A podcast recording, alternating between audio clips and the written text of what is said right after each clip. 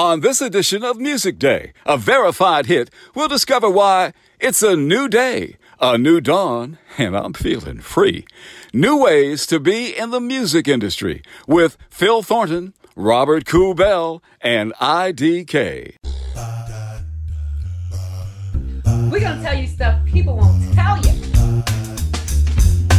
Real talk with experience. We talking business up in here. We're going to give the people what they want. That's what I'm talking about. Welcome to Music Day, a verified hit. I'm your host, Monique Kelly, and today we have exceptional men on this panel. I am super duper excited. The first person we have is Mister Phil Thornton, Senior Vice President and General Manager at R C A Inspiration. His credits span music overseeing some of major gospel artists on the label, including Kirk Franklin, Marvin Sapp, Donnie McClurkin, Travis Greene, the Greenleaf soundtrack on OWN, Layla Hathaway's live album when he was heading E one, and executive producing T V shows such as Lisa Raye and The Real McCoy, I Married a Baller, R and B Divas of Atlanta, and It's a Man's World. Before he turned forty, which I'm sure was just yesterday, he was inducted into the Stellar Awards Hall of Fame and received the Living Legends Foundation Gospel Music Executive Award. Welcome, Phil. Thank you. Thank you, Monique. Thank you for having me. Thanks for being here. And next, okay, this is, I'm so excited. Next we have Robert Kool Bell, the iconic songwriter and band leader of Kool and the Gang, seven-time Grammy Award winner, eighty million, eighty million albums worldwide, thirty-one gold and platinum albums, twenty-five top R and B hits, nine top ten pop hits, and the most sampled band of all time. And did we mention that this year is the fortieth anniversary of, of Celebration, which we all know we'll all be listening to once COVID is over and jamming to it on a whole new level, okay? He's also a Living Legends Foundation Lifetime Achievement Award recipient. And now, this is the best part for me, he's in the champagne business with Kool Champagne. Welcome, Kool Bell. Hey, I'm happy to be here. It's like Thank the good old days, huh? The music days. Music day? Yeah. Exactly. Yep. This is the day. So, just, you know, some of today's topics are going to be making music and performing in the age of COVID nineteen. That's major right now. What are people listening to nationally, and are musicians trying to create music that pushes the culture forward? And lastly, can music and entertainment impact systemic racism? So let's just dive right in, because right now, as we all know, we're in the midst of a pandemic, the worldwide protest against racism and the fight for justice, and of course, uh, Donald Trump.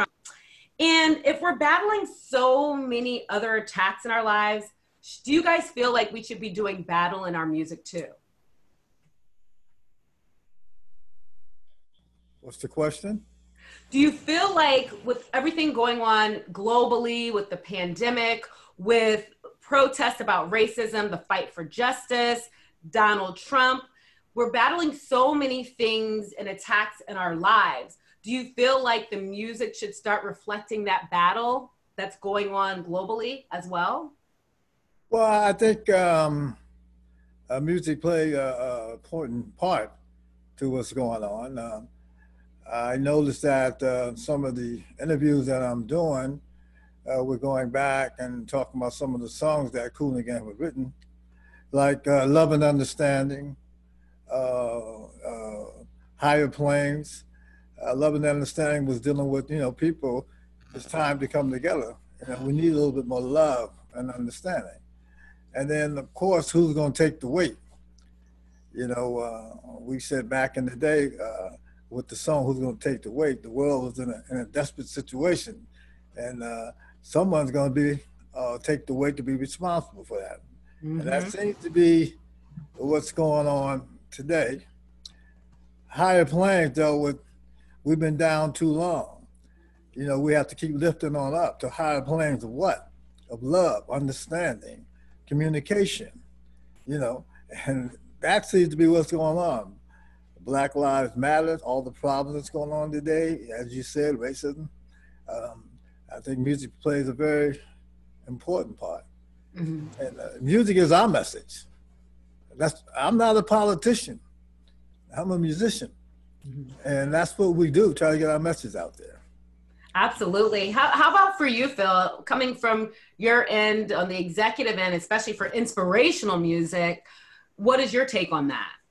I think it's definitely um, during these times of social injustice and social inequality, we need music that reflects the times. I mean, when you think back to the to the sixties, you know, especially the Black church was right there on the front line, you know, with Doctor King. You have Mahalia Jackson, you know, uh, Take My Hand, Precious Lord. That was a, that was a song during that time. So to me, um, artists like Kirk on the roster, he released a song uh, a few months ago called Strong God, uh, which speaks to what's going on in our world. Uh, but there's others, you know, Corinne Hawthorne put out a song a few weeks ago called Pray and touches on some of the, some of the challenges happening in our world. So my, my job as an executive, uh, because I'm a, a creative at the core, a creator, and, and my thing is I just love to, for artists to reflect what's happening in the times. And our thing is, how do we push this message out to the, to the world? Because people need some positive music right now with, you know, I'm, I've been working from home, what, twenty-three weeks now. So it's, uh, you know, I need something to get me through those times, and I'm not alone. So I think music is definitely one of those things. And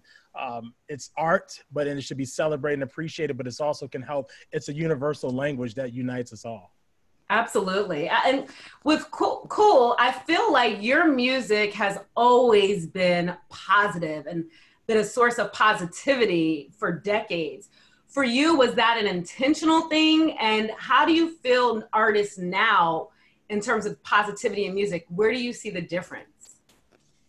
Well, um, it was, well, somewhat intentional in terms of uh, when we came out, now our music has grown over the years. Um, because I guess of our background when we started back in the sixties, sixty-four at the Jazzy Acts, and then the Soul Town Band, and then Kool and the Flames. Of course, we had to change that because James Brown had uh, James Brown and the Famous Flames. And we didn't want to have any problems with the Godfather, so we changed it to Kool and the Gang. So um, that early music, that what we were, were, were recording, you know, because it had the jazz side of it, the funk side of it, you know, the, the spiritual side of it. When you listen to people like John Coltrane, Uh, you know, Freddie Hubbard, Miles Davis, and the music of this uh, was message music to some degree. So we kind of, our music evolved with that, uh, with uh, those type of um, surroundings and people, uh, I would say influences, mm-hmm. to write some of the songs that we did. Like uh, like I said, Breeze and Soul, and of course, you know, um, Summer of Madness, uh, Who's Gonna Take the Weight, um, Uh, Open Sesame, and uh, we continued to try to grow. Because, you know, it, it, the challenge I think that we had, like every ten years, it was a challenge. You know, the, the sixties, uh, going to the seventies, and uh, people started to, well, uh, what are you guys going to do now? We're going into to the eighties. At that time, they were burning records in Chicago, and disco sucks and dance music sucks, et cetera, et cetera, et cetera. So we have to make some changes. And, and, I, and I feel like nowadays with being stuck at home and quarantine, people have a nostalgia for that music that just makes you feel good. And I think that's why your band has been sampled so many times, because it's music that just makes you feel good. And right now, you know, we're seeing such a strong reaction to the Black Lives Matter movement. And do you feel, I think I know the answer to this, but from your perspective, how do you think music can rebuild the community? Well, um, you said uh, Black Lives Matter movement and the movement that's going on out there. I think, I think it, it does help uh, for songs that uh, that are strong, songs that are strong for the families, songs that um, you know. Uh, You've been locked up, uh, I wouldn't say locked up, we've been here for like seven months and uh, you you can't get them out. So you gotta, you know, you gotta be able to have a little love in the house, you know, less arguments with uh, the mother and the father and the children, you know, more understanding. I know that uh, uh, because of social media, I've been here just uh, doing all these different interviews and getting different uh, feelings and feedback from uh, various people that I probably, you know, wouldn't have uh, spoken to, you know.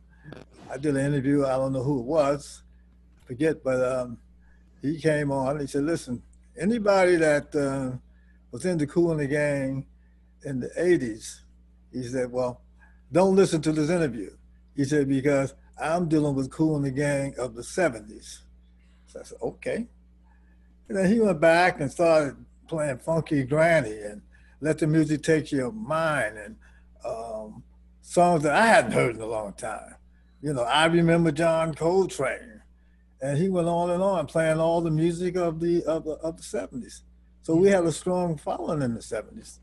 I'm not taking anything away from the eighties because we had big records, Joanna, Fresh, you know, uh, uh, Cherish, uh, of course, Celebration, you know? Mm-hmm. So, you know, uh, that was what we were doing back then in, in the seventies. And, and Phil, is there, do you feel like there's any risk for labels to support socially conscious music now? Well, I can't speak for, for every label, but I can say, you know, as a Sony Music executive, we're encouraged to just carry out the artist's vision. You know what I mean? That's super important. Uh, a company-wide initiative and, and and beyond just to carrying out the music, you know, there we're you know we have the the one hundred million dollar fund committed to social injustice and inequality, and how we can pour some of those resources back into our community, to the artists, to the up and coming. So it's no no type of censorship from my experience, um, and not that I'm aware of from our peers. But if anything, they're encouraging the artists to have a voice during this time, which is actually exciting. And, you know, speaking of exciting times, you know, we just, we have a, now have a African-American female vice presidential candidate. I mean, you feel the energy in the air. How do you feel that that major, just wonderful movement is going to reflect music now? How do you think it's going to change music, or is the music going to evolve in a different way with this new phenomenon of having a Black female vice presidential candidate? Well, uh, I do believe it uh, should help change music. Mm-hmm. uh, we wrote a song called Ladies' Night. Yes! That is the name! Was right. So if it's Ladies' Night and the feeling was right, we're making another move. We're going to take it to the next step, you know? So I mean, feel very good about that. We're working on a project now uh, called, uh, um, the song is called uh, Pursuit of Happiness, World Peace. And I, we'll probably, we'll be putting it out there in the next couple of weeks. Oh. And it deals with a lot of things that's going on today. You know, um, uh, Donald Trump said, let's make America cool again. Let's make the world cool again. What about the world? Mm-hmm. What happened back in the days of Adam and Eve, when the world should have been cool back then? We have so many problems, so many issues. Let's get on that highway of making the world cool again. Right. So the song is called World Peace, and it'll be out soon. I can't wait, because I know it's going to be another hit as usual. And let me ask you this. How did you make the transition from, you know, the disco era to, you know, transitioning to Um, you know, the now, like switching from those different eras?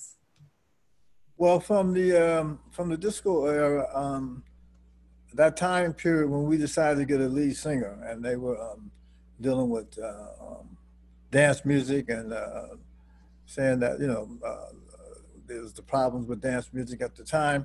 And so we had to, we had to move on. So we felt that getting a lead singer Uh, will take us to another level that is not just music. Because our music wasn't always just dance music, you know. If you look at Summer of Madness and Wild and Peaceful and some of the songs that we had, even with the song uh, Open Sesame, we, um, we had, I mean, we put a dance beat on it, but the song itself was jazz. If you listen to da da da da da da, that was swing.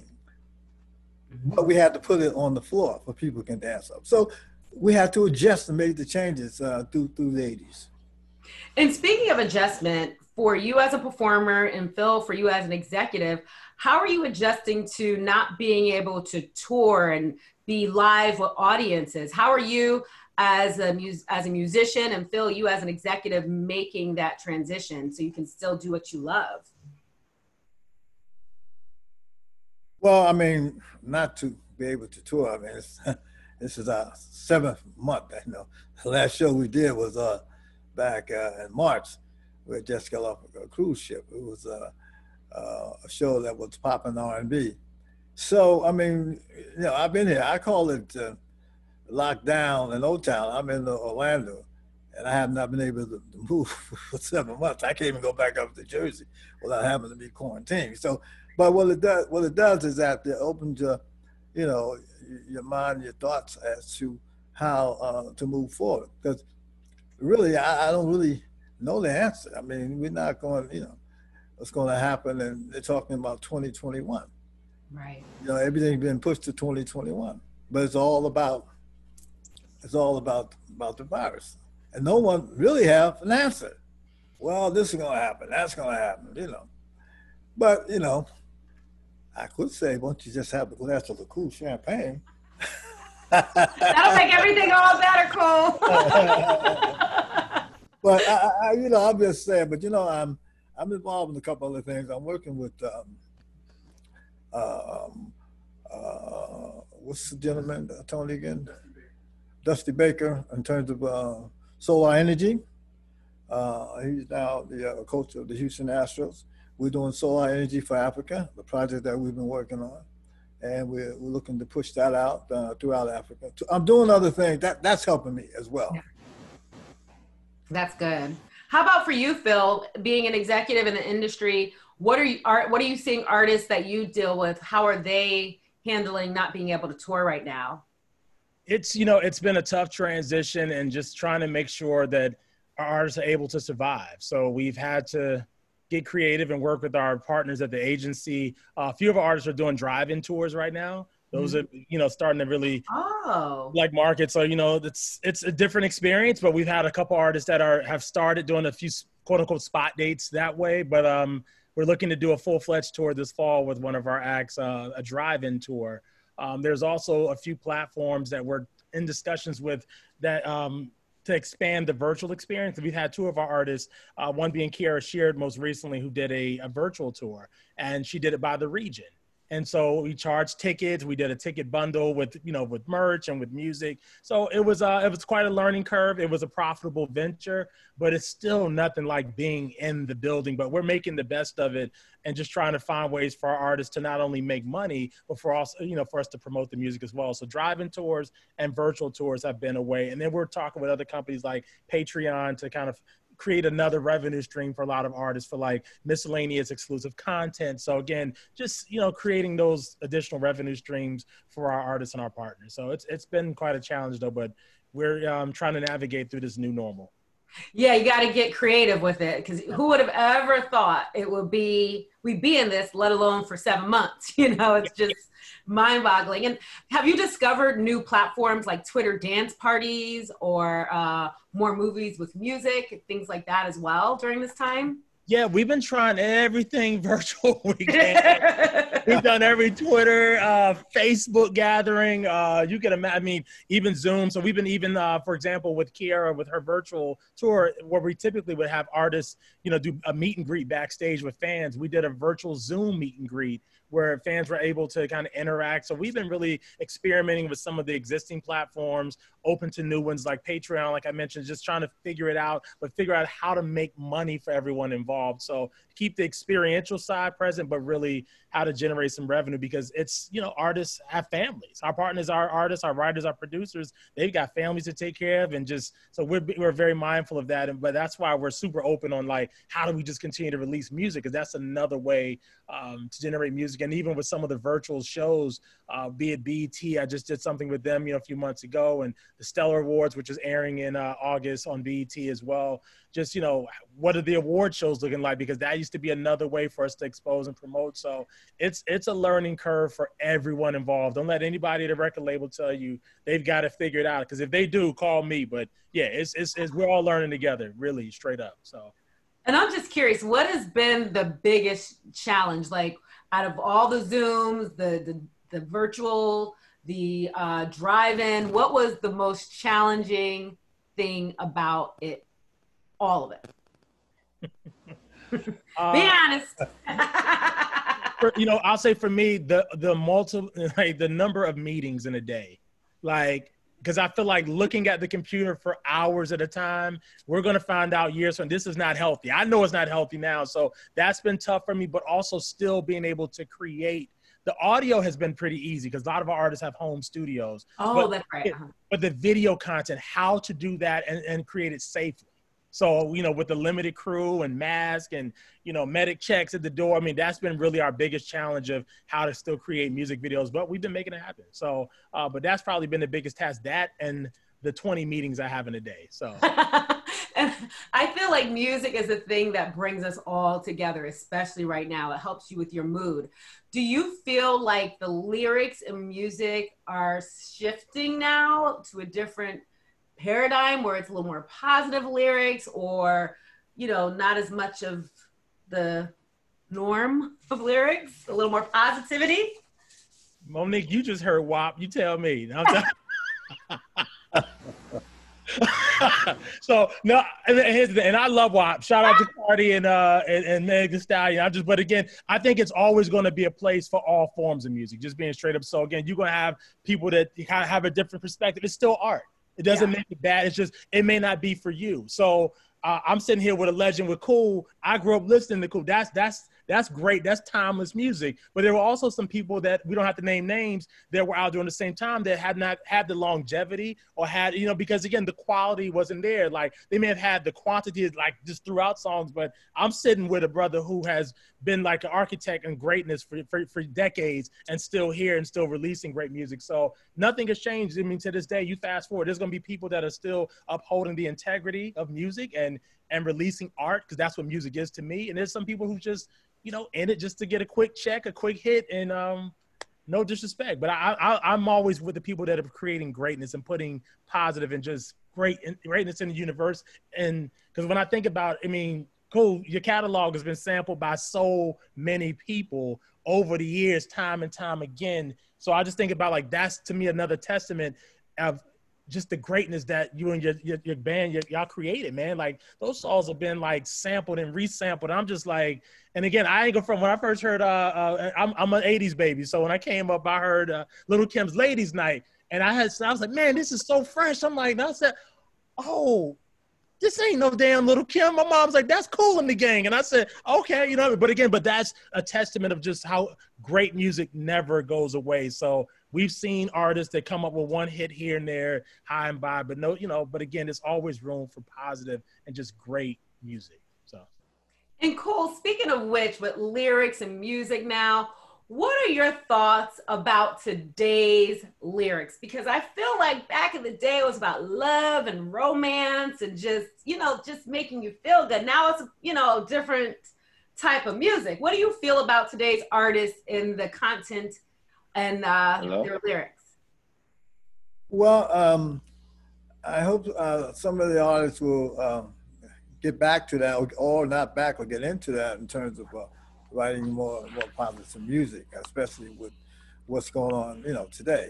Mm-hmm. Like like I said about, you know, uh, uh, being home, and home is where the heart is, and, uh, and, and dealing with uh, the family, and dealing with Um, just the struggle that, uh, you know, more positive music will come out of that. And, uh, you know, I mean, it was not just us. I mean, uh, Earth, Wind and Fire, you know, um, Stevie Wonder, you know, uh, back in the day when um, I guess when we used to write that way. So hopefully it'll come back around. Now, no mm-hmm. disrespect to to the Bruno Mars and some of these other, other acts, you know, who's been influenced by groups like us, Kool and the Gang, Ohio Players, that uh, it, it uh, the music will become a little better and the lyrics will be stronger as we go into twenty twenty-one. Oh my goodness, time is going so fast. It's very, you're right. twenty twenty is just about out of here. Yeah, thank God. Let, let keep it moving, twenty twenty. We're ready for twenty twenty-one. We need something new. Now, speaking of something new, I see we have been joined by Mister I D K. Welcome to Music Time Verified Hit. How you doing?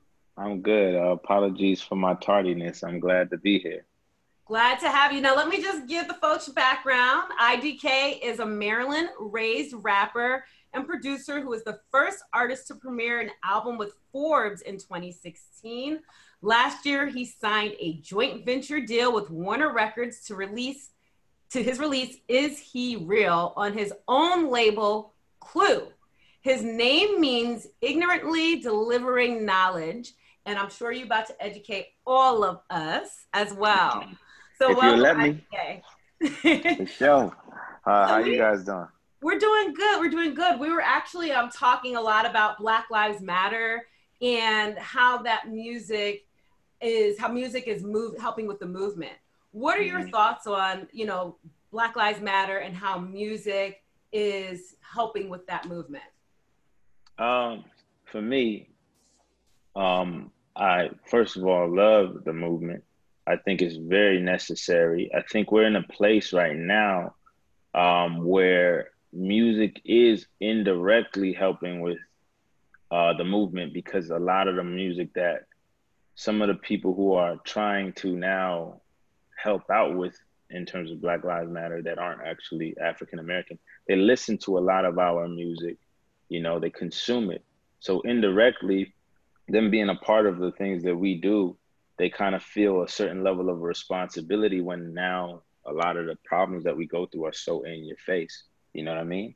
Um, I think that that's indirectly, because um, I saw, you know, I, I know you guys were talking about lyrics or something um, just now.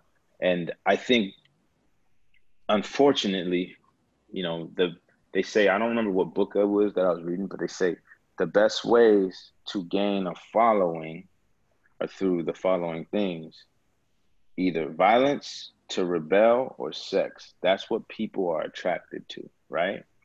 So now, when you start, when people start um, listening to music that have those things, it's almost like kind of speaks to what my what what I um, do with my music.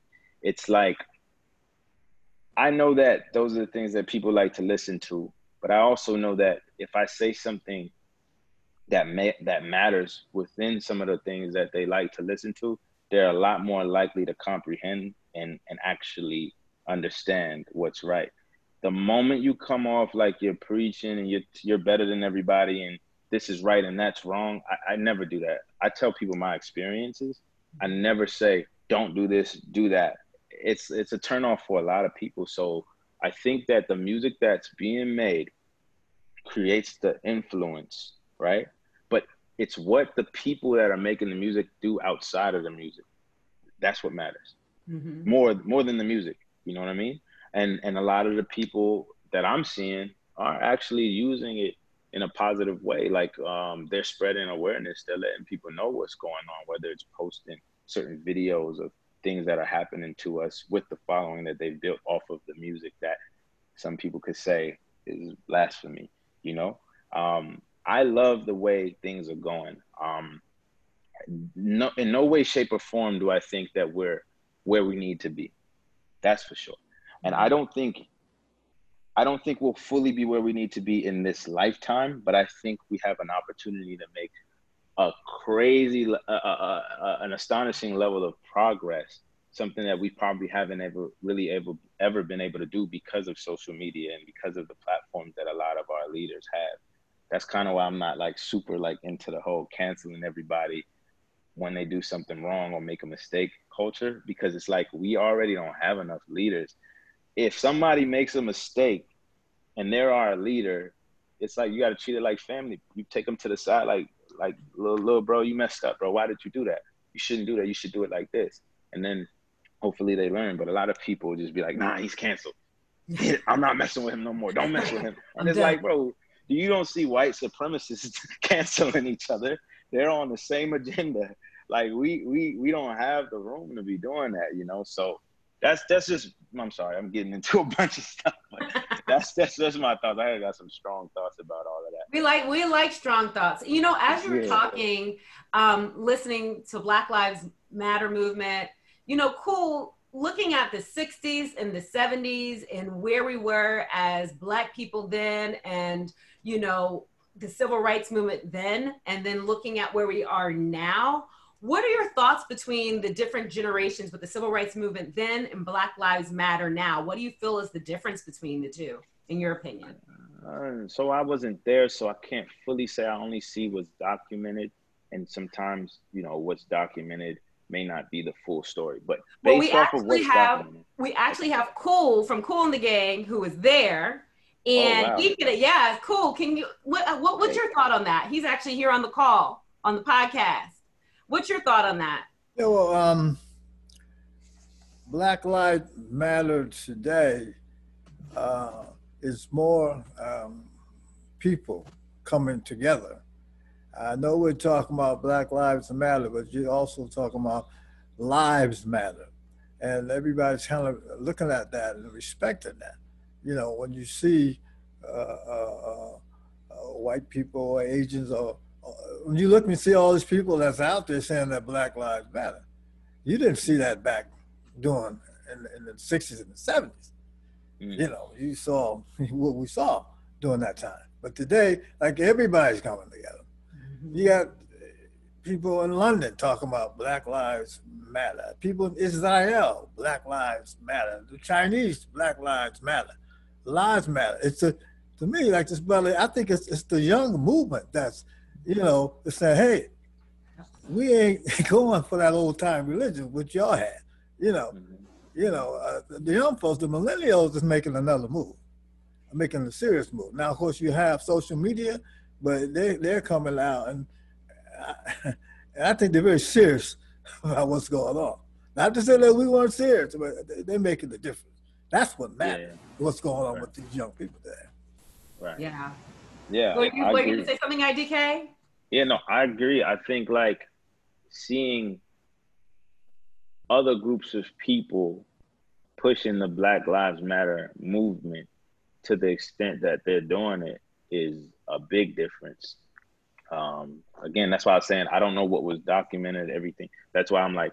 What I saw, when I saw what was documented, I saw a majority of Black people. You'd see sprinkles of white people there, here and there. But it was a majority Black people um, pushing the movement. And everybody else was kind of like, ah, that's not my problem. I'm not Black, so I don't got to deal with that for the most part. Now, people are starting to get to a place where they understand the importance of not being, um, not just being um, anti-racist, but being pro-Black.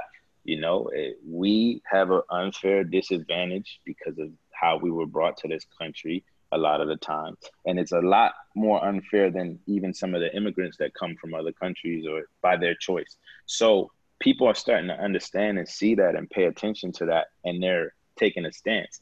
A lot of people are pressured to do it because of social media, because they follow this artist and they consume this. And that's the pressure we're putting on them. So, you know, some people genuinely feel this. Some people are pressured to do this, but that's fine. All of that is awareness, and, and that's Kool. I'm Kool with that. Like, I would prefer people to genuinely feel that way, but at least, at least we got something. Now, that's why I said I don't know if it's going to happen in our generation, but we're making a level of progress that we have never made before.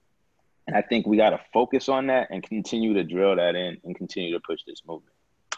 I love that. And, you know, Phil, from your lens, from where you sit, how do you see with your label, um, what do you think they're going to be doing differently, more of, with the, in line with this movement now? You just got to continue to be loud. I mean, I mean, I have some, some of my colleagues that, you know, talk to me about all lives matter. And I remind them that by saying Black Lives Matter, we're not discounting any other group or set of people. But what I'm saying, if I'm on a street, if I'm on a street of a bunch of houses and this one house is on fire, we don't need to be worried about the other houses in that moment. This right. shit on fire right here. We got to look at the houses on fire. Let's address this one. And that's all we're saying, like, Black lives, we're the ones that are getting publicly lynched on video for you to see. Again, this, it's been happening for decades. It's just yeah. now being documented. And so, but yeah, we got a responsibility. Uh, just, and I, I tell people, yeah, I work for Sony Music. I'm grateful for it, but before all that, I'm a Black man. And when they see me, I get pulled over. I'm a Black man in the car. I'm a Black man for, before all of this. So yeah, to me, it's like, we got to continue to just push for equality, man. And, and it's to, to I D K's point, hopefully we see it in our lifetime, but even if our, our grandkids benefit from the work and the foundation we're laying now, it's all worth it. But we nah. got it all, you know, that's, that's, that's what it's got to be at this point. So I love I'm, that. I'm doing the work. No, I love that. I love what you said. And, you know, whenever people bring up all lives matter and things like that, a lot of the, something that comes goes hand in hand with that with a lot of people is they try to say, um, you know, everybody's not racist. All all white people aren't racist. And and what I usually say to that is, a white person being racist could cost me my life. Me assuming a white person being racist not necessarily going to cost them their life. It's me avoiding a situation that could happen. It's literally, when I go on tour, it's no joke. If we're down south somewhere and I feel like I gotta go use the bathroom, I feel so uncomfortable walking in. A, it could be no, it could be a situation where nobody's actually racist, but I have to brace myself for what could possibly happen because I don't know what I'm walking into. It's not the same way the other way around. And that right there says that we have something that that that that that needs to be we that we need to that people need to pay attention to a little bit more than maybe what white people and other people have to go through. So it's like, that's the thing that I'm trying to like get across to other people. You know what I mean? We're not allowed to give, the, we're not, us giving you the benefit of the doubt could cost us our lives. You know what I mean? Yeah. And, and you know, and, and, I D K, one of the, not to cut you off, but one of the things that I feel, you've kind of taken control of your own narrative as mm-hmm. it relates to things, because at the end of the day, you own your master recordings. You're not a quote unquote slave. And is there a message in the music? And if there is, are you giving one? Because I love that you own your own recordings. This is your stuff. And that's right. taking control of the narrative. So so the most important thing that to know and, and people should know is that um, for me, everything that has to do with the progression of Black people, for me, is um, my stance is educating our people, period. I'm, I might go out and protest and check it out and see what's going on and stuff. I think people need to protest because that spreads awareness, but everything I do is through education. Because I think if I was to put percentage on everything, I'd say twenty percent of it is spreading awareness through probably protesting and things like that. I think ten percent of it is time and waiting. I think eighty percent of it is educating our people on what to do, what not to do. So I, I'll give you an example. Um, I just bought land in Joshua Tree, right? For the same price, for less than most people would have bought a chain. Like, I'm talking about, I own a piece of America. Acres. Congratulations. That's amazing. Yeah. Acres of land. You know who taught me that? A Jewish person, not a white person. I learned this from a Jewish person, but guess what? I learned so much from from some certain people, uh, white, uh, uh, not a Black person, sorry, a Jewish person. I learned so much from them, and a lot of people learn things from them because, you know, they have a history of finance. That's what they come from. They, they pass this down generation to generation. Our problem is we haven't been doing that. Why don't Why? How come I bought this land and I told everybody that around me about this land and nobody knew they could do that? This, it seemed like that was impossible to do, you know, to a lot of Black people. The problem is we're not educating each other. We're not taking the time to really do that. And I think that's one of the most important things right now that we can do is when we gain knowledge that's valuable, we actually take that and then give it to the next Black person. And we continue to do that. We, you know, someone just said, are we too competitive? Oh, uh, hell yeah. We are definitely, I'm not competing with nobody. I'm competing with myself. I want to be a better version of me every day. I, I'm, I've reached a certain level of success. You know, when you start competing with everybody, trying to see what they got and all that, you start to lose the big picture, one, and then you start to actually hurt yourself. So I've gotten out of that. I don't even think about that. I literally compete with myself and everybody who is especially Black, especially people that are that are part of my team, family, whoever people I care about, I try to give them the knowledge. Because here's the thing, if I can help you get to somewhere, right? If anything happens to me, hopefully the idea is you could do the same for me and we can continue to build each other up. Here's a good, here's a way to break that down. This is a, it's a, it's basically a, an analogy or metaphor, but it's direct. If I buy this land in Joshua Tree and then I say, um, I want you to buy this land in Joshua Tree too, it's cheap, go get it. If you buy land right next to mine and you decide to build a house there, the value of my land goes up. If I build my house, your value of your land goes up. If we get more and more people to keep doing this, eventually all of our land is going to be worth millions of dollars. That's the exact same concept in the sense of uh, us helping each other out as opposed to trying to, if I go over there, I'm like, oh, I got land in Joshua Tree. I'm not telling nobody. All right, we're going to sit there and land ain't going to be, you know what I'm saying? We just and you know what, speaking of, you know, helping people out, one of the things is through, you know, giving back. And I know Kool Bell, as a living legend, um, how is Kool and the Gang and your foundation responding to this time? Because I know you have a wonderful foundation too, and you're giving back. So how does that, how are you doing that during this time, Kool? Well, we're, we're working uh, towards that. I mean, um, uh, we have the Kool Kids Foundation uh, that we're gonna do in some things uh, uh, next month. Um, and uh, we have been involved with various fundraisers over the years, uh, and we believe it's very important uh, to get back, you know, and, you know, it's uh, uh, teaching, I guess, uh, back in the day, uh, you know, with the, uh, I have to say, the Nation of Islam, because they, we, they talk about working together and building restaurants and building uh, schools and teaching to children. It's very important, you know, because, you know, you have You have uh, knowledge and you have wisdom. But the one who understands the knowledge and the wisdom that they have and to be able to apply that to life, because you can be knowledgeable and living up in the mountain somewhere, but what you're doing with the knowledge that you have, what are you applying to the world, help things move in the world? So to me, you know, um, understanding is very important. So we have to uh, work towards that, you know, and uh, that's kind of like how I see it, you know. So much is given, much is expected up. I love that. And and Phil, from what I remember, you're an H B C U graduate, correct? Absolutely, Norfolk State. Yes, I went. I was down the street from you at Hampton. How you doing? Oh, how unfortunate. D M V, though. I D K, D M V, what up? You know yes, what I mean? Yes, sir, yes, sir. Hey, but, I, you know, my, my sister kidding. went to Hampton. My sister's a Hampton graduate, so that was, you know, I would go over there and see my frat brothers on that side of the, the ward every now and then just to give them a little bit of class, but you know, hey. Yeah.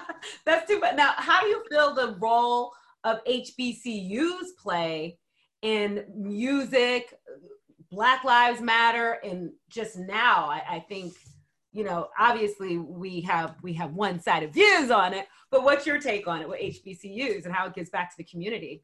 H B C Us, I mean, when I think about, I mean, I, I always, from growing up, you know, one of the first movies I remember just uh, that I loved was School Days. Spike Lee did it back in the eighties, and I was like, man, this, from that day, that in a different world, I was like, all right, I'm going to H B C U. And I, I was like, I'm going to go just because I felt like that was the, the community. And nothing against, you know, other universities. I have siblings that went to some of those and friends, obviously, but for me, it was that valuable experience because I, you know, I love my H B C U experience. I love just, it felt the culture, the community, like it just, the music, that was a heartbeat. I remember being in college and uh, a young Pharrell Williams would come to, you know, on the yard and hang out with me and we would just kick it and just in front of the student union. Like that was the energy, but it just, it was the heartbeat and the pulse of what was happening in our world. You know what I mean? Like we, you know, back then we had computers and stuff, but it was just like just the energy. You knew what the hot song was if you went to the, the sweat box and just the, the dance or or the step show or whatever. You know what I mean? It's just the, the whole culture, man. Nothing like the H B C U life. I, I encourage anybody, just if you didn't go, just go visit the campus. Just hang out for a week. It's just such an experience, uh, especially when the Norfolk State. You know, we party. I don't know about Hampton, but you know, oh, we, we got it in. Don't trip. We got yeah. it in, Phil. we, we partied over in that shoe, though. You know, we got it in on, on that side of the water. But uh, no, it's it's a it's an experience that I'll never forget, and it taught me a lot. I met a lot of great people, and it just it actually showed me how to network with our community. Even like I was that person who always wanted to collaborate. I'm never the person that's like, oh, I got a seat at the table. That's all I need. Nah, I got a seat, but I need to go find, create more seats, more opportunities. And so that's why I even applaud you, I D K, man, just really changing the narrative, man. Like as, as an artist and a creative, like you really, man, just ownership out the gate of your original recordings, because I don't like to say the word master. That that one, I've been, Sony has now changed that. So we don't say master recordings. We say okay. original recordings, because that's, that gives me a whole nother, you know, feeling. But, you know, my thing is, but it's it's something that's so necessary, because when you think about the amount of money that labels are making and generating off of your art, your creativity, it's it's the least that, you know, why why wouldn't that happen? And so we're, we're going to see more of those deals is my prayer and my belief. And that's why one of the reasons I want to be in the building to champion more of those type of conversations and those structures, because it's a new day. You know, yeah. you got forty thousand songs hitting D S Ps a day. You know, if you got your right team and, and knowledge and reading and, and knowing how to, again, like I'm not discounting the value of major labels, but you can do it without one. And it's been documented. Mm. So it's about yeah. finding the partnership that makes sense for you. But I just want to celebrate I D K, because I'm like, man, just ownership. I know it didn't happen overnight, and just, you know, you put out a number of mixtapes, but that should be celebrated. But um, yeah, back to the H B C U life. Uh, Monique, it, it wasn't nothing like it. It was nothing like it. And I just tell everybody, that's why, but I'm trying to pay it forward now, even in my role in my seat at Sony, some of the resources that we have, pouring it back to get internships from the H B C Us. How are we hiring new people? I'm looking at the H B C Us as well. Absolutely. Because all, all the, oftentimes, like they're looked over. Like, you know what I mean? It's a lot of nepotism that happens within labels. Like, oh, this, this is the president's niece, so the president's, you know, such and such. And so they get the job just offered by fact of nepotism. But we need to create that, that pipeline of talent, that of people that look like us. Absolutely. And so that's something where I just, we got it. So, okay, yeah, I'm an H B C U graduate, but now I'm like, I had to really take a, a, a moment like a few years ago, like, yo, what am I doing? Yeah. What am I doing? How am I giving back? How am I paying it forward? Because that's really what it's about. So that those are things that I'm actually, I have put in motion uh, here locally in Tennessee, Tennessee State, Fisk University. Uh, I'm looking to get back to Norfolk State and trying to create that pipeline, and Hampton uh, and, and Howard and Morgan, some of the other, you know, just H B C Us that I just, you know, have a, a direct into. But we got to do that, because that's where there's so much talent, so much executive talent, and just artists like that are there to just need an opportunity. That's all they need. Absolutely. Absolutely. And I D K, in terms of the business side and doing that joint venture, tell, walk us through that in terms of the business side of it and what you learned from it and what you would tell someone coming up from um, what you learned. Okay. So boom. The reason why I was able, the big reason why I was able to get that this specific deal that I got was, one, I built the demand through me putting out music independently. Two, uh, when I got, when I did my, uh, uh, when I started making music, I was doing independent distributor deals where they give you an advance for one project. You still own it, you still keep it, but when you recoup, everything is good, it, but it's one-off deals. And um, I got to the point where I had, a, I built a rapport with Foundation Media, Um, to the point where, man, I, I'll get into numbers. Um, I, I was able to get maybe one hundred fifty thousand dollars for one for one project independently, kept the masters, everything, because I'd kept recouping so many times with them that they knew that it would be I'd be good for it. So when I did that, I didn't buy a chain. I paid for studio equipment. Oh, so my God. My, my you were so smart. And I bought a studio, and I made the album that was my debut major label album off of that. So shout out to Top from T D E. Top is the one who told me, don't go to the label until your album is done. Go to it with a finished album. Wow. So I finished my album, and then I started shopping around, and people thought the album was so good. I wouldn't take a meeting unless I played the album from beginning to end, because I wanted you to see me as an artist, not just a quick single or anything like that. Wow. I made everybody who listened, every C E O, every chairman, they listened to the album from top to bottom. And it got to the point where every time I would go to play the album, I'd basically get a deal or offer the next day or that night, that same day. Um, and then it came, it came, it became a thing where there was a bidding war, and I wouldn't sign to a label unless I had my own imprint. Um, the, honestly, the master thing, the licensing deal thing didn't happen till the last stretch. It was actually Sylvia Rome from, um, some, oh from Sony, God. from uh, Epic. Yeah. Yeah. She offered me a really, really good deal with a lot of money and gave me the exclusive license. And that changed the bidding war, because everybody else was trying to just keep the masters and everything. And that's when I was like, oh, I could do that too. It was just being poised, you know? I was being poised. I, I didn't rush into anything. It took like, it was like a probably a three month process of just dealing with the deals and back and forth and all the holidays and not being able to respond, things like that. But I was poised. And then Warner came. They they said they they didn't think they could counter the offer, because it was it was just crazy. Like, she came really really well, and I was thinking about I was going to Epic, but then they came back. I remember I was at South by Southwest, and my lawyers called me and they're like, "Yo, are you sitting down?" I'm like, "Yeah, what's up?" And they told me what the deal was, and I was like, "You know what? I'm not even gonna be greedy. I'm good. That's the deal that I want. I like the team. We've met a couple times. That's what I'm gonna do. We don't even have to keep going back and forth. You know what I mean?" And that literally was how I got to the deal. But the most important thing was I invested back all the money that I made. I basically invested back into my craft, and I created a situation where now I have my own studio. So, you know, when it's time to record, I I, I pay, the, the label pays me to record at my house. Oh my God. Because no, because I don't, you know, I, I don't have to go to the studio. I have good equipment. Like, I have like the top of the line stuff. Actually, speaking of investment, there was a mic that I paid seven thousand dollars for it when I first got it. That same mic, they stopped making it, is now twenty-five thousand dollars. Oh my God. Seriously. Wow. So, you know, I'm glad that I did that.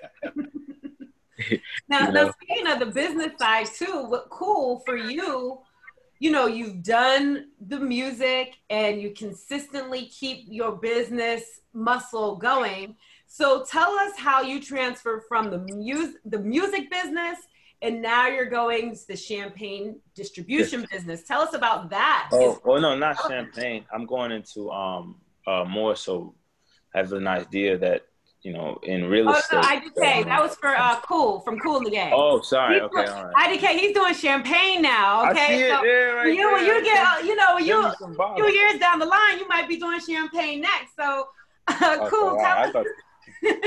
tell us, Kool, how, tell us how you keep moving with the time, and now you are doing champagne. How's that business? Well, um, uh, the champagne business is quite different from the record business.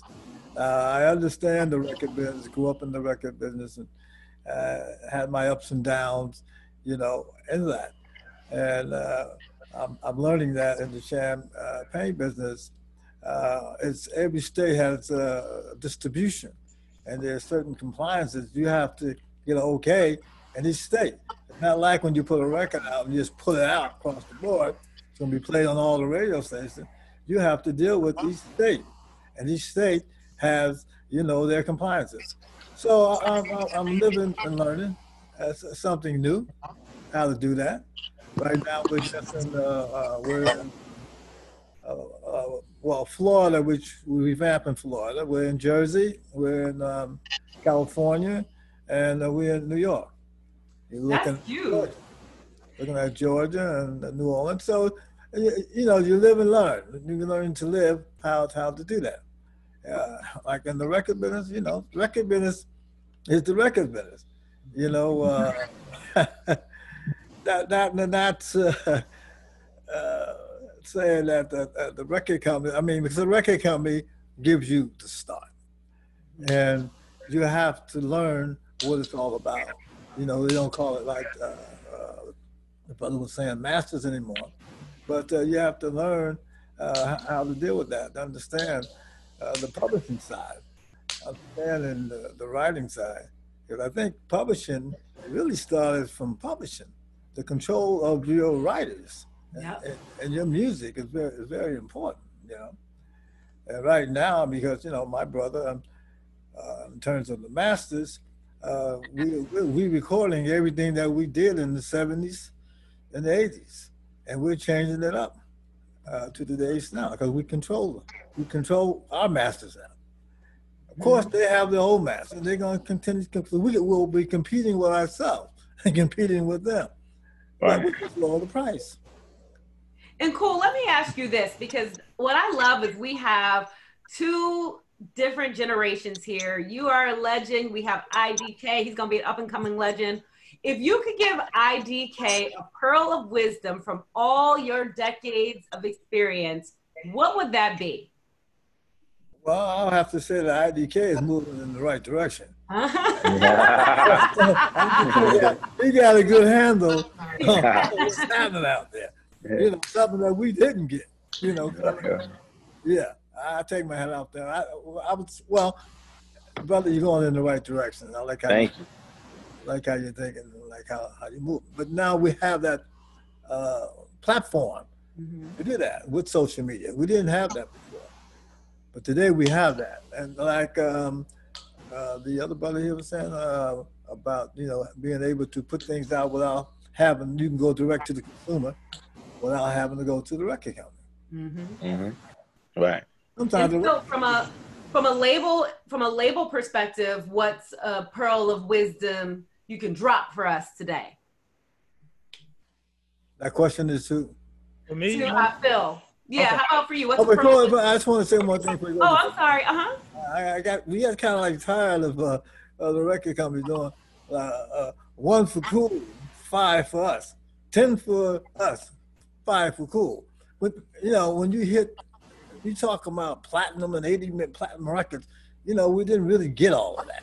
I'm just trying to be honest. You That's know, real. We didn't get what, was, what we deserved. But, yeah, we built a lot of floors in these buildings. You know what I mean? And and they and they take your catalog to take a, not, um, don't disrespect, a young artist that's coming up, and they take your catalog and push that artist. Because of the money they're making from your catalog. So catalog publishing masters are very important. Yeah. You know, and I think something else that was said is just like everybody's like uh, record companies are want to know what's the last McDonald's or Burger King. If you ain't doing that, you can't even get a deal. Uh, groups like us, we can't even get a deal these days. So it's good to have social media. We can uh, go a different route. Yeah. That's what they look at. But they forget who helped build a house. That's all I got. I love that. Thank you. Hey, I had a question for Kool, Monique. I just, I'm just curious to know, Kool, you're like Kool and the Gang has been sampled so many times. Are you, do you find, are you flattered when people sample your catalog, or you got an issue with that? I'm just curious. Like, how do, how do you feel is like when people are reimagining some of those classics? I love, that's a good question. No, we don't have an issue with it uh, this, this particular time. It was the time that we did because we weren't getting uh, paid for what was being done. Mm-hmm. And when they passed the law in terms of no record company can put anything out without getting the sample rights and okay to do these things. Before, you have to put somebody on sample patrol because you don't know what's going on out there. Right. But, right, uh, right. Yeah, but I mean, but today, yeah, to answer your question, I mean, when you have uh, a, uh, Summer of Madness, uh, and Will Smith did that open, did Summertime, you know, yeah. with, with Will Smith. But hey, that's great because he got a platinum number one record. We didn't right. get no more records on uh, on that song, but uh, other records we did. You know, uh, right. Diddy doing uh, Hollywood Swinging with Mace and uh, Tribe Called Quest, and it goes on and on and on. But it's kind of like opening up the door to their market. You know, the who. who. So yeah, yeah, thank yeah. you for that. I'm thankful for that. Um, let me let me say this too. I oh, sampled I one of these songs. I cleared it though, and it was on the album. it, was, it was on the album that uh, that I did with Warner. I did that like so. So that's just just so you know, and I'm I'm very grateful for being able to do that. Okay. I love that. I know we're coming to a close, and I tell you, where else are you going to find Robert Kool Bell, I D K, and Phil Thornton all on this same podcast? Right from Music Day. This is definitely a verified hit. And mm. I just want to thank you, gentlemen. I've learned so much from the three of you guys today, and it was an honor to talk to you guys. And thank you so much for dropping all these gems and uh, joining us here at Music Day. Well, I heard uh, something like that. Hey, hey, hey, what you got to say? Listen to Music Day.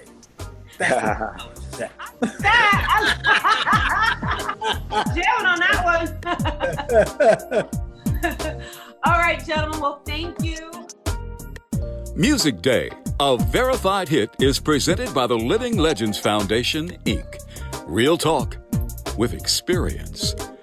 Please follow and share Music Day on Instagram at Living Legends Foundation and at Music Day Podcast, on Twitter at The L L F Incorporated. Join us on Facebook, The Living Legends Foundation. Executive producers are Jacqueline Reinhardt, Mark Hill, Ken Johnson, and Pat Shields. Our associate producers are Shannon Henderson, Sheila Eldridge, Tony Winger, Vivian Scott Chu, and Varnell Johnson. Production by Mark Hill Creative. Talent booking, Black Dot L L C. Theme music by Wendell Wellman for Star Maker Global. Interstitial music by William Reinhardt. And I'm your announcer, Jay Johnson.